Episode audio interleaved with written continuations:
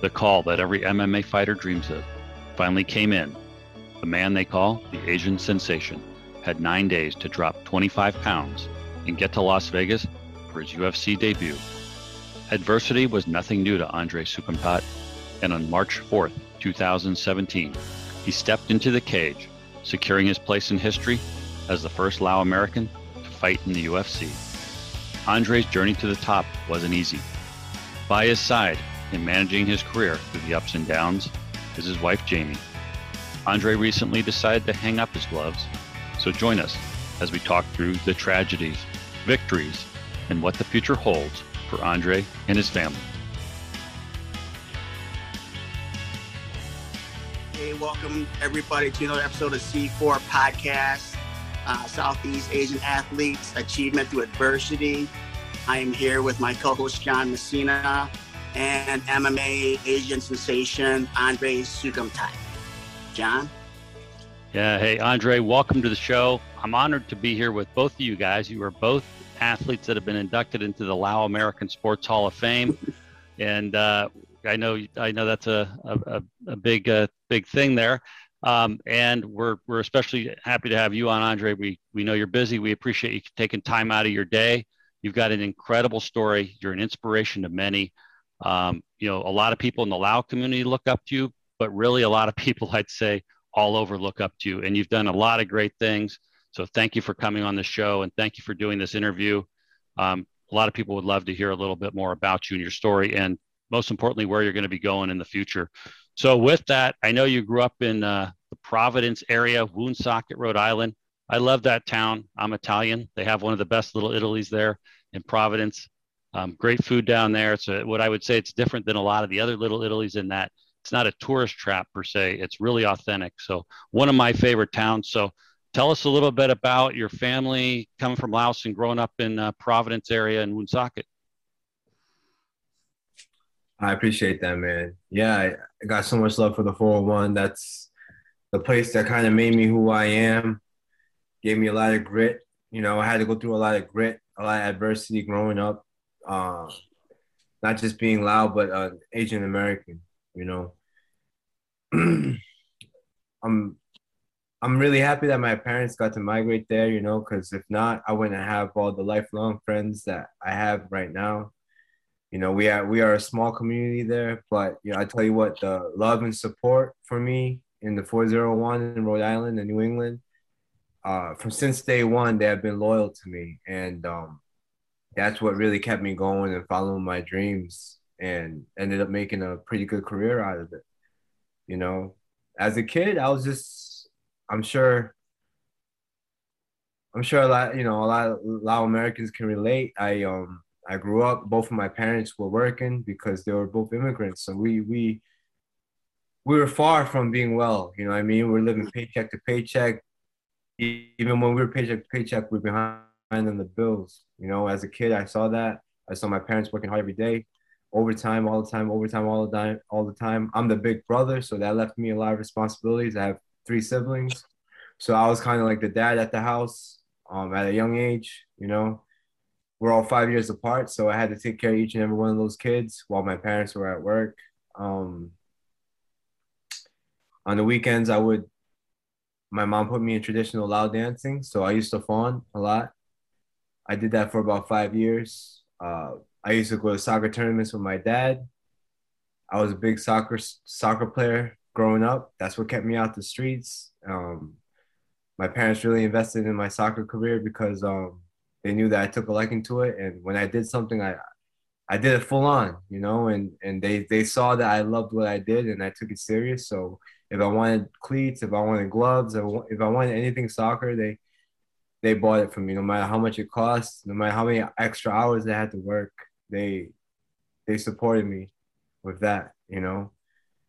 And that's what kept me in school. That, that's that's what you know sports saved my life man. Like basketball and soccer. That's what kept me passing. I was never the best student. I was never i never wanted to be the best student you know? And my parents never wanted me to be the best student. They just wanted me to pass. And if it wasn't for sports, I would have never passed because you know I had to be eligible, so I had to pass every class. And um, yeah, I grew up around it all, even the the fun stuff, the karaoke on the weekends, the the good food, the the temple celebrations, you know, the the breakdance and the and then I found MMA after high school. So was there a big Lao community in Woonsocket and in Providence? Yes, yes, and and it's crazy when you would say um, Laos and you say those two cities together, it, um, you wouldn't be able to because there was like a, lot of violence growing up too. You know, a lot of murders and a lot of fights because the state is so small and there was some some some violence with some gangs, some some some Asian gangs, Lao gangs, and and I grew up around that too. You know, so it was rough for me. A kid come from Providence, going to Woonsocket. Um, it was really tough. Um, had a lot of fights. Had to stick up for myself. That's what I meant. I had to go get by the grit. You know, it made me a little tough. But it's crazy because when I started fighting, um, all that violence kind of stopped. You know, because they would all go and support me, and they'd be next to each other, side by side, and, and cheering for me. You know, and it's funny. I got a DM from one of my friends, and, and he actually made me realize that like he was just like you know you stop sent he you you stopped like years of violence just for you fighting, you know, because everyone got to be in the same building and nothing happened, you know, because they were wow. there supporting you. So that's, awesome. that's really fresh in my mind. yeah. So there were like rival gangs between Providence and Woonsocket. Yeah, and- growing up, pretty bad too. Yeah, that's incredible. So I guess you you showed them something positive to rally around together and brought them together, right? More than anything, I guess. They were just happy, yeah. The, they were just happy a Lao kid from the community was going for it, you know, and I was going for it. And they supported me.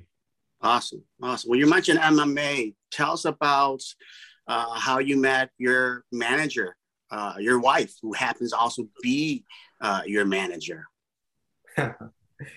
Oh man, so she she started this whole roller coaster with me, you mm-hmm. know, because when when I started MMA, I didn't know anything, you know. I didn't know how to what medical. I don't know what she, medicals like. I would see these papers. I need to get this, this, and this. I'm like, what the heck is all these medicals, you know? So I would just hand them to her, and she'd be like, "Oh, you need this." She would make a call to the doctor's office, let them know I'm coming. And as an amateur, that's kind of how it all started oh man, I want to fight. Can you help me look for a fight? She would reach out to promoters and and say, hey, um, she wouldn't even say my boyfriend at that time. She was, hey, this guy wants to fight. One of my guys want to fight. You know, she act as my manager. So even when I started MMA at 18, you know, and, started competing as an amateur, she would do that for me. She would reach out to these promotions. She would negotiate deals, ticket sales. I was a big ticket seller because, like I said, the community was behind me a lot. So she she would negotiate all that, every little thing, like uh, per diems. Make sure you know there was a sauna nearby. If there, wasn't, you know, they had a passage, had a sauna. I can make weight. All those little things, and, and uh, we kind of just grew together. You know, as far as management, you know, the level got higher. You know, as I became a pro, as as became I got into the UFC, I continued her, you know, with her supporting me and handling all that stuff for me. Um, she also helps me a lot um, in life too. You know, like when, when I need, when you know, like she scheduled this meeting. You know, she so she does a lot of my PR and, and stuff like that. So she's just like my personal secretary. That's very underpaid but she got my love though. that's right, man. She she does. Yeah, that's incredible. Co and I, Ko's a professional athlete as well, and we were talking that's about amazing, that earlier. Man. Right? You know, Ko, yeah. What, what's what's funny is I, I didn't. I, I we just talked about that. Man, it would have made my life a lot easier had I had, you know, a manager. Um, I think I had people that wanted to represent me. Yeah. But it, it was it was shady, right? Yeah, I, I didn't, exactly. You know, you didn't know who to trust, and I got screwed over by. Uh, you sometimes know. you take those risks and you get screwed over. Yeah, yeah, yeah. yeah. That's part of it's part of the business, you know. Right? We in one way we have a sport, you know, the sport of bodybuilding, the sport of fighting, the MMA fighting, but then there's the business of MMA fight, and then there's Absolutely. a business of bodybuilding, and that that's where for me I couldn't separate. I didn't know how to separate that, you know. So for you, having her take care of all that, you know, all, all the bullshit, right? I mean, that's yeah. pretty awesome. Yeah. Yes, yes, absolutely. You nailed it. Um, just as much as we love what we do, you love to bodybuild, you love to work out. I love to train. I love to compete, but it's a business too. You know that that's how we're able to make a you know to to make it a big part of our lives, so that you know we get compensated for it, or you know we get some recognition for it, for doing what we love. Yeah. You know? yeah. And and um, very blessed to have her behind me. You know, she she helps me a lot. She takes a lot of stress off my shoulders. Awesome, awesome. That's awesome. So you were fortunate enough to get your start in MMA right there in your hometown because it's the home of CES MMA. Um, so tell yes, us about your early start, your career, and I know your father trained you. Talk us through that and getting started with CES. Yeah, so um, when I got signed to CES, I think um, you know I came off being uh, the number one amateur in the region, but I actually lost my pro fight with another promotion. And I saw CES; they, they're really famous for boxing. You know, they they've brought up a lot of boxers from the area, like Vinny Paz, Pino Manfredo, guys like that, and they were very respected in, in the boxing promotion world. And they saw that the MMA was coming up, so they started a MMA, you know, MMA branch. so I go to these shows at the at the casino in Rhode Island, and these shows would be awesome. The way they ran things, everything was so professional, and they knew how to promote their their fighters. So I told I told Jamie like, hey, you know, she was thinking the same thing. Hey, we need to get into this show. So after my first time fighting for CES, you know, it was just a fight. They, they didn't really know who I was. They didn't really do too much homework on me, but I I did a really good performance. I made a really good performance. It was a really exciting fight. I had a lot of people in the crowd for me, so of course they liked that, you know. And I turned into a fan favorite. You know, my fan base just kept growing and growing and growing in Rhode Island and New England. And um, I would sell out the place every time I fought. So, you know, CES, they they they signed me to like five fight deals, four fight deals, and they kept me busy. They they they I every time I wanted to fight, they, they got to find an opponent for me and good opponents. You know, I never said no to an opponent. I fought everybody. I won some and I lost some. You will see on my record. You know, I never got easy opponent. Um, I always wanted a, test. They wanted me to have a test, and um, it was a good place to, to start my career and, and, and end my career. You know, they they they're awesome. I, I really um appreciate them, and I'll I'll be Team CES for life, no matter where I'm fighting. Tell yeah, us about the time. Tell us about your time in the, the UFC. So, which is where a lot of people think MMA, right? They think UFC, they think Dana White. And tell us about that. Tell us your experience with Dana White. Did you like have a conversation? Did you talk to him at all, or how how was that? My longest conversation with Dana White was probably um, at a retreat he had for all the fighters in Las Vegas when um, IMG took over. That and, and um, I think we were both kind of drunk and we were just talking for like 10 minutes and he was like, and we weren't talking anything about fighting. He was like, yeah. it was a time to celebrate, you know, he wanted to get back to the fighters and, and the fighters were celebrating. We were letting loose and having fun. And he was just telling me about everything that was coming up that weekend. You know, we had a Snoop Dogg concert, we had a carnival. He was just like, Andre, you, you know, and, and we had a lot of mutual friends because he's from Boston. So we talked a little bit about that too. But when it came to business and stuff, I never really talked to him. It was mostly Jamie that, that talked to those guys, you know, and um, you know, you hear good things about the UFC, you can hear bad things, but I have no bad things to say about the UFC. They treated me pretty good, you know. Um, I never really said no to them. Maybe that was kind of my fault. You know, they wanted me to fight in Mexico against um, the Mexican star. I did that. Fight against fight in Canada against the Canadian star. I did that fly to China, fight in China against their up and coming prospect. I did that, you know. So um, I'm sure they would say the same thing about me that I was really easy to work with. They're very professional. That's where every fighter wanted to be. You know, I, I did this before it was cool. I did this before people were watching this on TV. You know, and then it started becoming popular. And yeah, now the whole world's watching. Everybody loves the UFC, but it wasn't like that when I first started. You know, it wasn't even like that when I first started fighting pro. So for me to make it to, you know, for me as a young fighter, every, you know, I want, I knew I wanted to be competing in the best at the best promotion at that time, and that was the UFC. That was the NBA to basketball. That was the NFL to football, and it still is. And um, that was always my goal, and I made it there. And when I got there, it was everything that I thought it would be. You know, it was professional, and uh, a lot of lights, a lot of fans, a lot of good treatment. It was cool. Yeah, and yeah. you know it's interesting because the way you got in, you you got called one day and said, "Come to Vegas pretty much now, right?" And fight. Yes. Is, tell us about that. How do you you know how did you do that? Woo! So um, I was waiting for that call for maybe eight to nine months, you know, because I'm coming off three knockout wins. I defended my belt twice. The last three guys I fought were sleeping and you know they, they I knocked them out really bad. That's what the UFC likes. So I thought I was ready. I was ready for the bantam, bantamweight division, and then um, they never called. I saw other guys get signed before me. I'm like, what the heck, guys in my weight class, and I'm just like, are you serious? But you know what? I kept training. I stayed positive. I actually signed another fight with CES. I was just, I'm not going to sit around and wait for the UFC. It's been about eight, nine months now. I need to be active.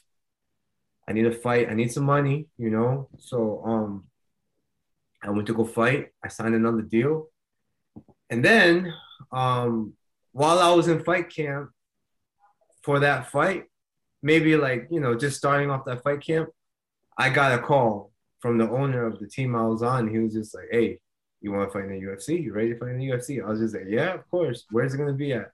Las Vegas. Okay, against two, Albert Morales. All right, let's go." You know, it was no question in my mind. Of course, I was scared. Of course, I was a little nervous. Um, of course, I knew that I had to drop about. You probably know about this bodybuilder. I had, but this was this was a short amount of time. You know, I had to drop twenty pounds in in eight days. Wow, and that's and, crazy. And um, you know, I my walk around weight is about one sixty. You know, and and I was training, I was staying active, and I was kind of you know, starting my diet, not so serious. So I was walking around like 156, 155. I get the call and I'm just like, man, okay, this is what we got to do. So literally after I got the call, I went running. I, I, ran like five miles that day at the gym later on. I did, I did some jump rope. I went right into workouts, like no game planning, no preparation for the fight at all. Just focusing on the weight cut because I had to drop 20 pounds. And um, know, I didn't want to make my debut, my UFC debut, and miss weight. You know, um, and that was really hard. You know, I I made the weight. I listen. I I was having fun. You know, I I flew to Vegas. I went with my wife. I told her to quit her job because it was an unhealthy environment. She quit her job. I was happy that she did that, and and I was just like, it's all good. I I was like, I got you for a little a little bit now, baby. You know, she she was she, supporting me all these years. So I was like, I got you, I got you. Quit your quit your job. It's unhealthy for you. It's not good for your mental. Come with me to Vegas, and she did, and um, it was a good experience. You know, um, put into a hotel, all that stuff, and then when it came time to to make the weight, though, it was really hard. You know, it probably took me about no lie, 18 hours in all to make weight. It took me about two days straight. Like just making weight, not drinking, not eating, just cutting weight, sauna, um, hot tub. And then I made the weight, man. Uh, I felt like I felt if, there was anywhere, you know, I, I don't know. I've never been really sick or I've never been, you know, too injured, but that was the closest I felt to like being sick or, or, or, yeah. or feeling like I want I was gonna die. You know, also dehydrated. And I didn't even know I was on weight. You know, last time I weighed myself, I was like 136 and a half. And my coach was like, hey, Andre, man, you're not looking good. And I just said, you know, F it. Let's go. Let's go weigh in. I don't care. If I miss weight by half a pound, I don't care. That was my mindset because I was dead. I wasn't going to kill myself. I stepped on the scale. I made weight. But you know, even though I made weight, now it's rehydrating. You know, I just took all those pounds off, and you get sick even rehydrating, especially when you lose weight that quick. So I had to rehydrate. I felt sick the whole time. so my UFC debut, if you go back and watch it, you see that I get tired, I gas out. That's the main reason why. You know, the weight cut took a lot out of me. Uh, I only had eight, seven days to eight days to to, to lose the weight for the fight, and and um, I took it on a guy and that that was preparing for the fight. You know. Yeah, the fans don't know that stuff. You know, like you know, bodybuilding, man. The same thing, losing weight, feeling sick. Like I, I feel like death. Yes, you know, exactly. then you make weight and you step on stage. I just stepped on stage, man. You had to fight, you know, you had to fight and and do all that physical work. I just I dropped weight, you know, made weight, and then you know, whatever. You know, I, I stood on stage, but though I mean, it, it's still difficult, but it's nothing like it's strenuous. Where, of course, it's difficult. Yeah, especially when you're doing it. Yeah. Even when you're not cutting the weight, even when you're just dieting, it's hard. Yeah. You know, and and um, but it was all worth it. You know, I got to be the first Lao American fighter. Yeah, yeah. UFC cage. It was a dream come true for me and my dad, not just me and my wife, but my dad also. I I said, Dad, right when I had the call, I called him that night. Dad, pack your bags. We're going to Vegas. He didn't train me for that fight. He I haven't even trained with him for like maybe half a year because I moved to Florida. I didn't care. I said, Dad, you're coming to Vegas with me. You're gonna corner me my first UFC fight. And uh, even though I lost by a split decision, it was a good fight, and um, it was a dream come true. It was a goal that, that I reached. That I wanted to be the first Lao American fighter, Laos fighter to, to to be able to compete in the cage, and, and not because I I wanted to be.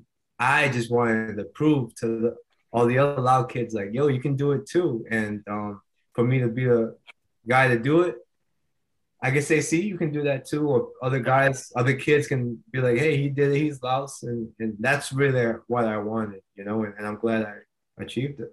Yeah, and you've you have inspired some because we've actually had some younger guys reach out to us um, through the Hall of Fame and, and ask about you. And there's one guy in particular, Hayden Allen. He's wow. sixth ranked amateur boxer. He's a division former Division One college wrestler.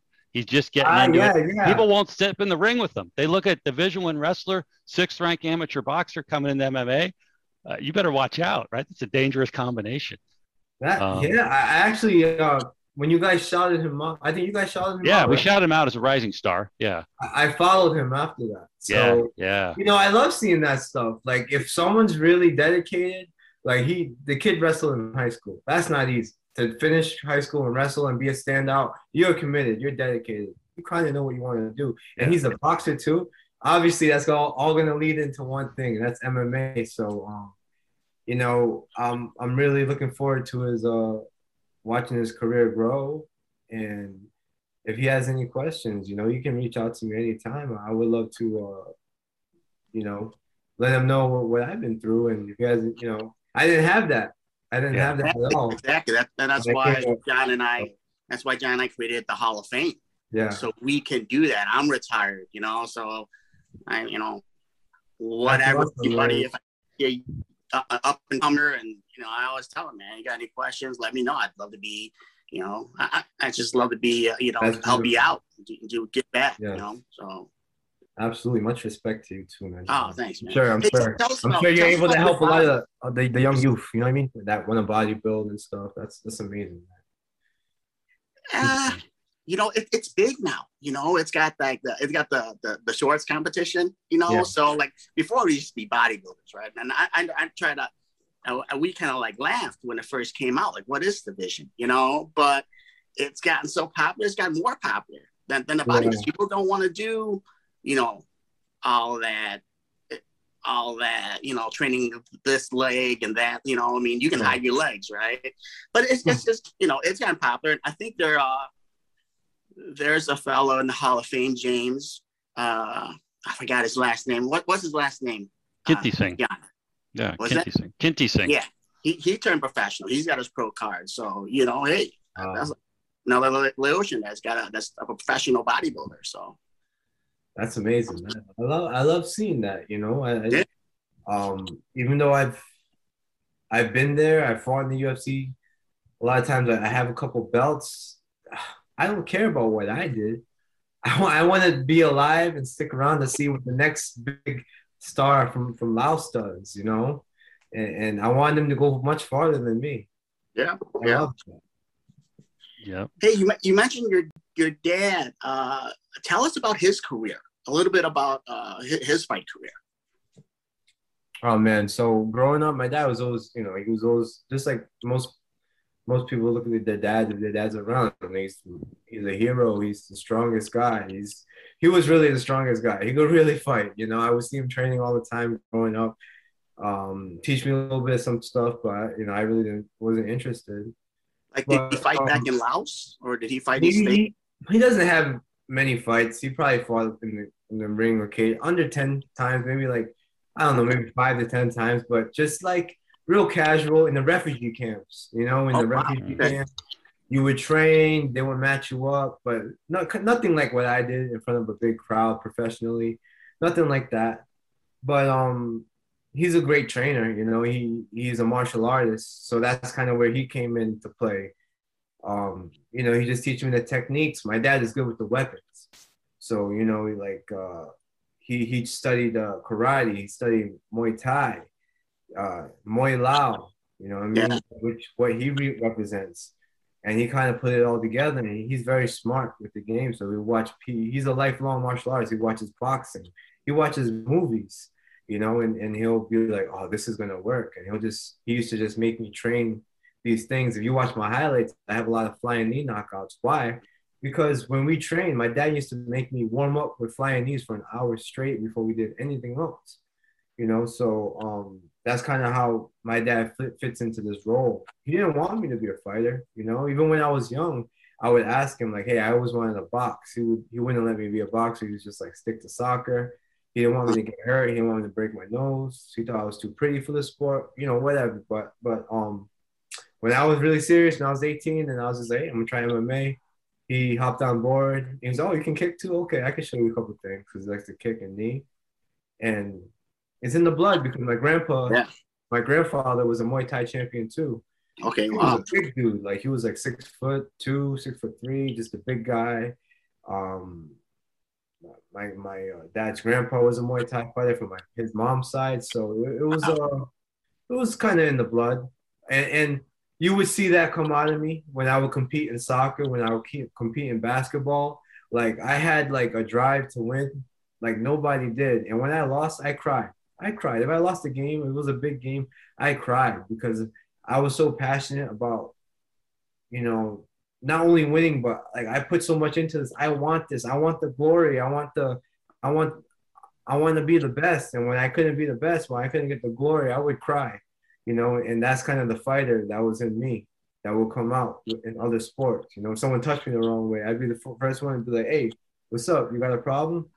You know, and, and um, fighting was perfect for me. I guess I'm glad I found it. That's awesome.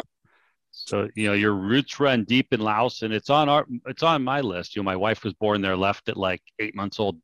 She's never been back. We want to go back there and visit and check it out. So you've been back, um, and you went back as an MMA fighter already with kind of a name behind you. What was it like going back? What was your reception? What did it mean to the people there? Man, I had people staring at me in the airport. They weren't sure if it was me. Um, and then when they did, it was pretty nice. You know, they they came, that took pictures with me. It was a quick thing uh, because it was right after my fight in China, and I was pretty beat up after that fight. You know, I broke my hand first round. I still finished the fight, but but you know, I took a beating. You know, I couldn't block or anything, so literally just a punching bag for that guy. So my face was really bad. I had to wear sunglasses for the first two, three days that I was there, and I was only there for five. You know, uh-huh. um, but uh, I had I didn't want to do any business. You know, I, I, I, just wanted to see my family. I wanted my wife to see her family. That was the main goal. We had a plan. You know, it was like, okay, we land here, in Vientiane. We're gonna spend the day here with my family here. Took care of me. Boom, go out to eat. Next day, we went on the plane. We just the uh, next day we went to uh, her family, so I spent spent the day there because her grandfather and, and her dad's side is in Vientiane, so that was day two. day three, we hop on the plane, we go to Savannakhet. We spend two days there um, with my dad's side. And then uh, fourth day, we fly back to Vientiane. We spend the night there, and then we leave the next day. You know, we had all planned. Um, I wanted to see a lot of my family. I got to see a lot of my family. Uh, I didn't really get to see my mom's side because she's really out there, and the roads were bad at that time. It was like a, a, a rainstorm going on that time, and, and my mom's side still has no electricity. You know, so mm-hmm. it was hard for me to get out there, but I'll, I'll get out there. I'll, I'll get out there and and um, show some love and and give back to that yeah, family yeah, too when I when when when I can go back out there. You know, yeah, for sure. But it was amazing, man. Laos is like nothing. You know, it compares to no other place to me. Even being around Lao American people is kind of different too because over there it's just so genuine. There's no, there's no hate. There's no there's no bad talk. There's no jealousy. It's just like everyone's happy. Everyone, everyone is sabai, literally sabai, and, and they're happy with what they got. They eat what they have. Every the food is the best, and it's amazing. I don't know, man. I still worry about the taxi driver. How much he's gonna charge me, you know? you know, well, I've been around the world. You end up realizing you're negotiating over fifty cents right? Yeah, the currencies. Yeah. Even, you know, yeah, that's what, that's what I was gonna say. Even if he charges you a lot, it'll probably be like two dollars. You know? Yeah. So I'll give you got five. Speaking yeah. of Lao community, speaking of Lao community, tell us about your involvement in Lao community uh, in Rhode Island, and uh, we hear like you had an award too in Fresno. So tell us about Rhode Island. Uh, was it Woonsocket first, and then and then Fresno after that? Yeah, I, I'm, I'm just so I'm so blessed. Um, I get all these um, awards because I'm recognized as like a Lao leader or a Lao inspirational man. I got one for being inspirational. I got a key to the city from Woonsocket because of what I do overall for that community. Yeah, I'm really tight with, with Woonsocket because uh, one of my jobs when I was a up and coming fighter was uh, working at the Boys and Girls Club. I worked at the Boys and Girls Club, that local Boys and Girls Club. I started off teaching uh, boxing for kids, just you know, kids that were in the streets. Uh, I kind of just taught them boxing. You know, it was like ten dollars a year, so I, I loved it. And then um, there was a spot that opened up in the actual Boys and Girls Club, so I ended up working there for about six years. You know, so I worked at the local Boys and Girls Club, driving kids to school, picking them up from school, mentoring them, um, watching them grow up for about six years. You know, and I still keep in touch with some of them today.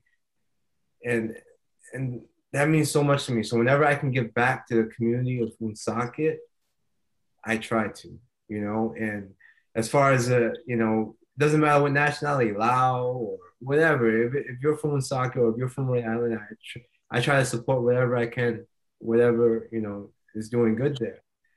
And um, with Fresno, you know, I uh, I had my first UFC win in Fresno, so it's a special place mm-hmm. in my heart and I also have a lot of fans in Fresno because Fresno has a big Lao community. So when I went to Fresno, like I had a big support too. I almost felt like I was at home, you know. And then after my fight, someone reached out to me. We became friends on, on Facebook, on Instagram. Like, hey, come party! I, I got it. I got you uh, two. I got you VIP uh, at my club. I'm like, okay. So me and my friends that went out to the fight, we went there. We had a blast, and, and um, I got you know I got so like the hospitality was so good in Fresno. So I had the opportunity to speak for um, LACF, which is a nonprofit organization for young Lao students. They give a bunch of scholarships away every year. And um, I remember one time we did a fundraiser with Lao Supply. I sold some fight shirts and we gave 100% of the profits to, to that, to that um, charity and I got to give away like four scholarships, you know, and, and um, whenever we can, we, we whenever we, we try to help out the community, no matter what it is, you know, especially our Lao people. So they really appreciated that. So they invited me back to do a speech there, which was two weeks ago. It was pri- uh, prior to that, I was supposed to do it in COVID, but then COVID happened, so they had to cancel everything. And then we finally rescheduled it and we got it done. We got it done. There was like last two weekends ago. There was like 400 students that came out, and I'll tell you what. I'll tell you what I saw with my own eyes. Not just my speech. When I came out, all the kids were excited. you know, I was high fiving everybody. It was crazy. And then I gave my speech. I, you know, I, I told my story. Hopefully the kids learned, took something from it. And then that's when I got an award from the governor, the governor there, you know, just, just as a leader. But then after that, I decided to stick around. Me and Jamie wanted to stick around and see what they did, you know. So what they did was they had different workshops. And there was Lao, Lao students there, there was Hmong, there was some Cambodian, and there was some kids that just had friends that were Lao. So like, I'm gonna go too, you know. And, um, and what they did was they had workshops, right? These kids were in groups and they would rotate. One workshop was teaching them how to you know, how the importance of the Lao language, of the rituals, of, the, of why we go to the temple, why we pray, what does this mean? What does that mean, right? Another workshop had financials, like how to manage your money. You know, when you make money, this is what you should do, you know, credit cards, credit, how important that was. And then another one even had like um, just teaching like about college. You know, when you're in college, if you don't have a major, that's okay. Do this, do that. So I didn't have that when I was young in my communities, but to see, to see that these kids have that in Fresno, what LACF is doing, I'm sure there's other organizations doing that in the country too. Eh, man, it, it hit something in my heart here, man, and, and I loved it. I hope these kids take advantage of it take full advantage of it and, and use their resources because um, the future is bright for for a lot of American students. You know. Yeah. Yeah, that's incredible. Well, so Andre, uh, Co and I uh, a few weeks ago ordered some pizza, turned on your final fight together, right, Co? But we live yeah. about five minutes apart, and you hung up your gloves. So the big question everybody has is, what's next? Where are you going from here? Thank you guys for supporting me. First of all, you know, I whenever someone tells me, "Hey, I watched your fight," or um, "Listen, I'm always either in the main event or I'm on a pay per view or something." So you're you're you're paying money or you're, you're staying up late to watch me fight. You're going live to watch me fight. You're buying a ticket. I appreciate every every single person that's ever supported me in any way. So thank you guys for, for yeah. watching my fight. I appreciate that. Yeah. You know, it makes me feel really special. And um, Second of all, you know, I trained so hard for that fight. Um, I felt the best I've ever felt. I felt so good for, for five rounds. And um, yeah, although I didn't get beat up, although I didn't get outclassed, although I could have won the fight, you know, there was like 30 seconds left.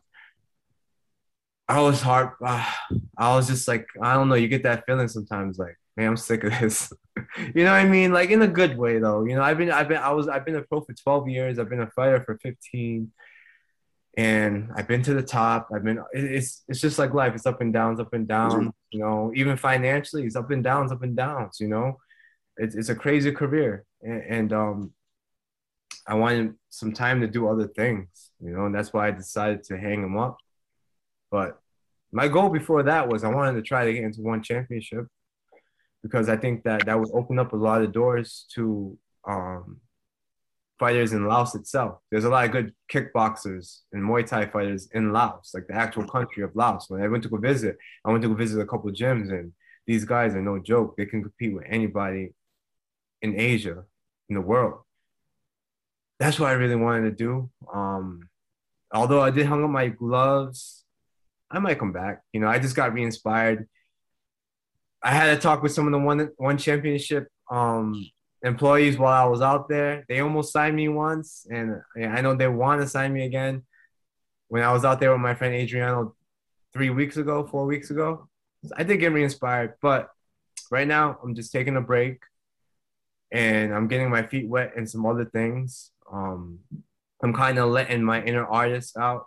You know, as a kid, I was so creative. I used to write a lot. I used to do theater arts. You know, I used to dance. I used to fon. Mm-hmm. Like I said, um, I enjoy that stuff. You know, I um, theater arts I enjoyed the most in high school. You know, I played soccer, but I loved theater arts. It, it was crazy. I did that for four years. So fighting didn't really allow me to let my inner artist out. You know, it was like I go train, I take care of my kids, I go back and train, I come home and sleep. It was like that for literally 15 years. So now I get to focus a little bit on some things, and I got a couple opportunities maybe three years ago to do some film and stuff like that. So these past three years, I've been studying um, that that uh, that side of the business, like just film, just acting, and um, writing and things like that. So that's kind of what I'm doing right now, getting myself into film and, and taking these opportunities that, that that are coming my way. Yeah. You know, sometimes your body needs a break. You know, I mean, it's, it's cool that you said that there might be a chance. Uh, definitely, definitely. I'm still training. I still train two, three times a week. I still go to the gym and and and you know, and I still train with the best guys in the world. You know, but for me, I know, I like, hey, I'm I like five times, man. Yeah. I always, you know, right? All right, so you know, man, you know, it was just in the moment, right? It's yeah. like, man, I'm sick of this shit. I'm done with it, and you walk yeah. away, and like, man, your heart takes you back you know. So I, have retired a few times and came back. So yeah, who knows? You you also know when you want to do something, you know, you got to give it hundred percent, you know. And I felt like I gave MMA my hundred percent so many times, and and I would, you know, I would come up on top and I would come up short sometimes. And lately, I've been coming up short, you know, and I'm not quitting, you know, I'm not quitting. I never quit in a fight before, so I don't want people to think that I'm, I'm quitting. I'm just, I'm just putting my energy towards something else now you know you know i'm, I'm not an mma expert uh, you know at all but you know the, the fight me and john watched you know as as a fan we wanted to see your style of fighting i mean yes. you know the the, the the, the knee the punches and this guy just like just grab you yeah you know and, and to sure. me that's boring. As a fan that's boring.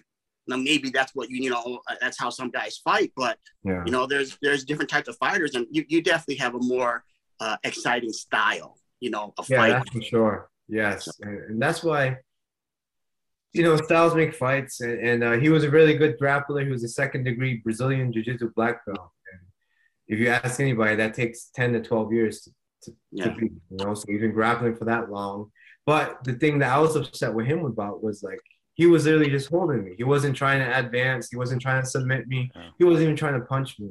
Yeah. He was just holding me, and that was his plan to literally let the time by go by. And if he ends up on top, he won the round.